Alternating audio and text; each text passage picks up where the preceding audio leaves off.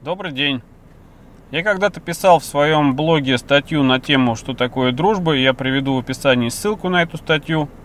А сегодня я хочу э, немножко по-другому помочь посмотреть на кое-какие другие понятия, которые в некотором смысле стыкуются с дружбой. У каждого из нас есть круг друзей, есть круг близких людей, с которыми мы любим общаться, с которыми нас связывают определенные какие-то дела, события из жизни, прошлое и много-много чего другого. И связывает оно из детства э, зачастую э, больше, более крепко, чем уже во взрослом периоде жизни, потому что в детстве нет множества проблем, которые есть у людей, мозги свободны и беззаветно дети дружат между собой без какой бы то ни было корости и так далее.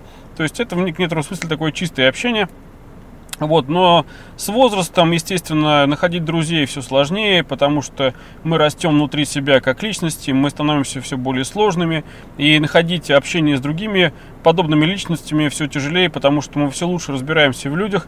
Как говорится, да, все больше нравятся собаки. Вот, и э, есть такой парадокс, опять же, что чем больше человек занимается саморазвитием, тем меньше у него людей, э, с которыми ему интересно. Почему? Да потому что он становится все более самодостаточен, и у него все меньше потребностей в чужом мнении, потому что чужое мнение он уже отчасти давно уже прошел и уже вышел на другую степень развития. И с другой стороны, быть среди других людей, так скажем, более развитым, более умным, это тоже для тех людей относительно некомфортно, да? Но не будем сейчас углубляться в это вернемся к тому, что значит, э, со временем э, значит, друзей у людей становится меньше, то есть приобретается новых друзей все меньше. Ну и как бы уходят и некоторые старые друзья по разным причинам. Вот, но с некоторого возраста в жизни человека может появиться еще один друг, который, э, значит, связывает этого человека со всеми остальными другими друзьями и со многими событиями в жизни. Да просто становится в некотором смысле такой, пускай как бы незначительный, да, но все-таки частью жизни. И я говорю сейчас про алкоголь. Я заранее предупреждаю, что не буду никаких э, категоричных мнений озвучивать и не буду никого ни в чем не обвинять, не осуждать. Каждый человек имеет право жить так, как считает нужным, так, как ему нравится. И я абсолютно э, никого не критикую, а всего лишь высказываю собственную мысль, которая мне недавно пришла в голову. Амар Хаям однажды написал короткое стихотворение, и в котором он э, написал следующее. «Нищий мнит себя шахом, напившись вина, Львом лисица становится, если пьяна. Захмелевшая старость беспечна, как юность, и опьяневшая юность, как старость, умна. Алкоголь становится другом, потому что он э, творит чудеса, он меняет восприятие человека, помогает ему в каком-то смысле даже жить, ярче чувствовать то, что происходит вокруг, ярче, ярче чувствовать и переживать ощущения внутри себя – быть может быть печальнее, а может быть и веселее, чем в трезвом состоянии. Это как кому больше нравится. Почему? Потому что он помогает раскачивать психологический маятник внутри человека, и человеку кажется, что так он проживает более интересную и более насыщенную жизнь, более насыщенную эмоциями, потому что алкоголь мотивирует и стимулирует эмоции в, э, больше всего. И вот с того момента, когда встречи, допустим, с друзьями без алкоголя уже ну не так интересны, как с ним, когда праздники или знаковые события без алкоголя не приносят столько радости, э, как с ним, можно уже сказать, что в этот период происходит изменение приоритетов и лучшим другом становится уже алкоголь. И все остальное, да, вот э, превращается отчасти в повод для встречи с этим другом, и без него уже как-то все не так, и как-то все не то.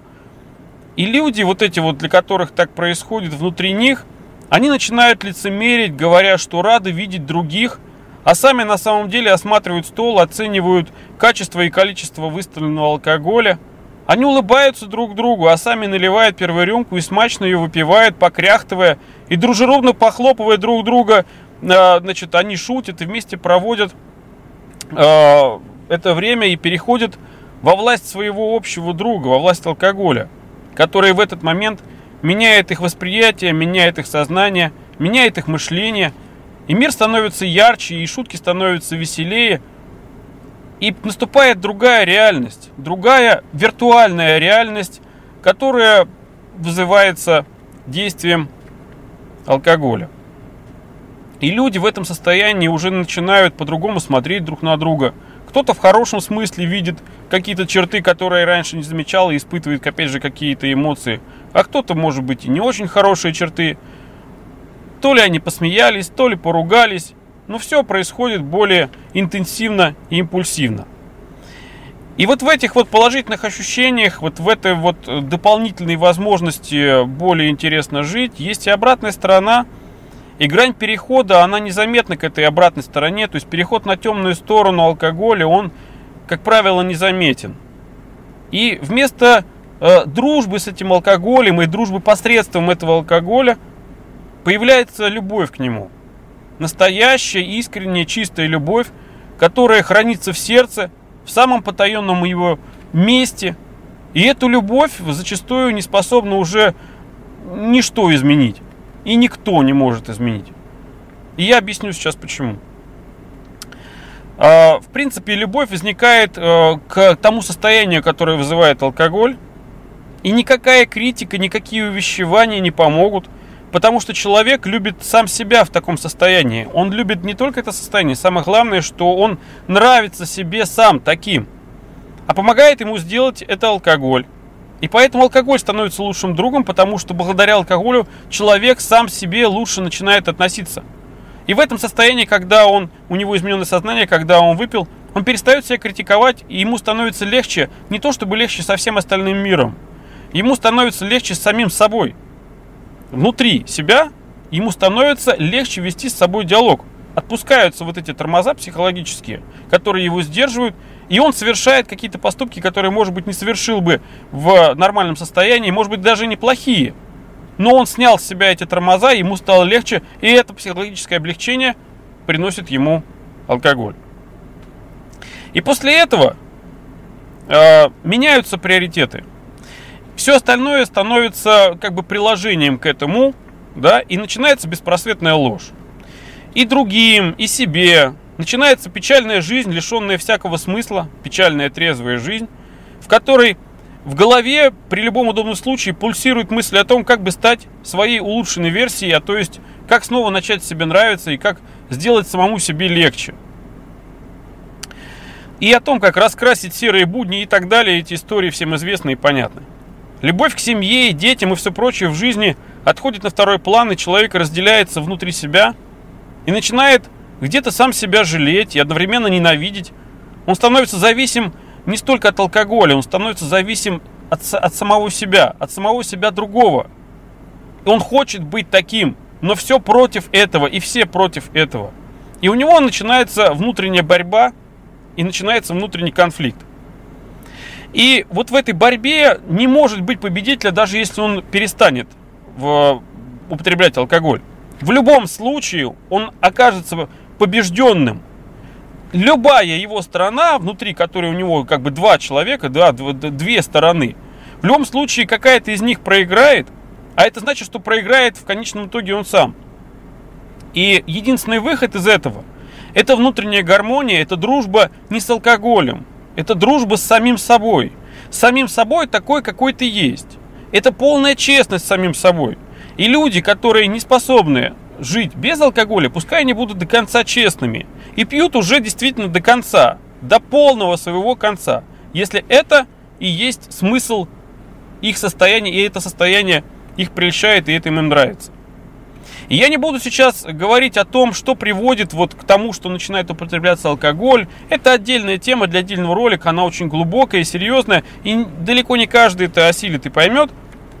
Но сейчас нужно понять, только основное, что э, значит, раздвоение внутренности, вот раздвоение собственной личности внутри себя, а условное раздвоение, да, оно э, создает вот этот внутренний дискомфорт, а дискомфорт этот решается тем, что ты неизбежно делаешь то, что, во-первых, тебе нравится, и, во-вторых, то, что тебе снимает эту проблему внутри тебя.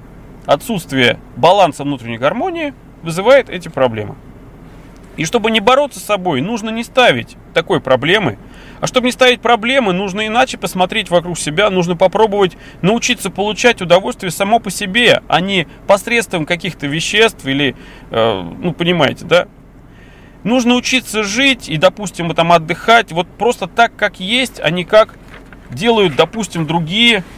А ведь другие делают не только так, как мы привыкли, и достаточно попасть всего лишь в другую страну, в другое общество, в котором, ну, просто не принято это делать, да, там, пускай да, это запрещено, но мало того, что это запрещено, людям самим это не нужно. И глядя на то, как они живут без этого, ты задаешься вопросом, почему они так могут, а многие наши люди нет. Я в своей жизни выпил огромное количество алкоголя, и могу признаться в том, что действительно, особенно по молодости, я сам себе нравился выпившим. Мне было самому приятнее быть таким, потому что я уже рассказал, почему выше. Жить с этим, жить без этого, употреблять или не употреблять, много, мало, умеренно, я-то никому ничего не указываю, ни к чему не призываю. Я всего лишь предлагаю задуматься о том, кто лучший друг. То ли ты сам себе лучший друг, то ли тебе лучший друг алкоголь. И когда общаешься с друзьями, выпиваешь и говоришь, что ты мой лучший друг в пьяном виде, то, наверное, это вранье. Наверное, все-таки лучший друг, который объединяет людей в таком смысле, это он, алкоголь. Спасибо.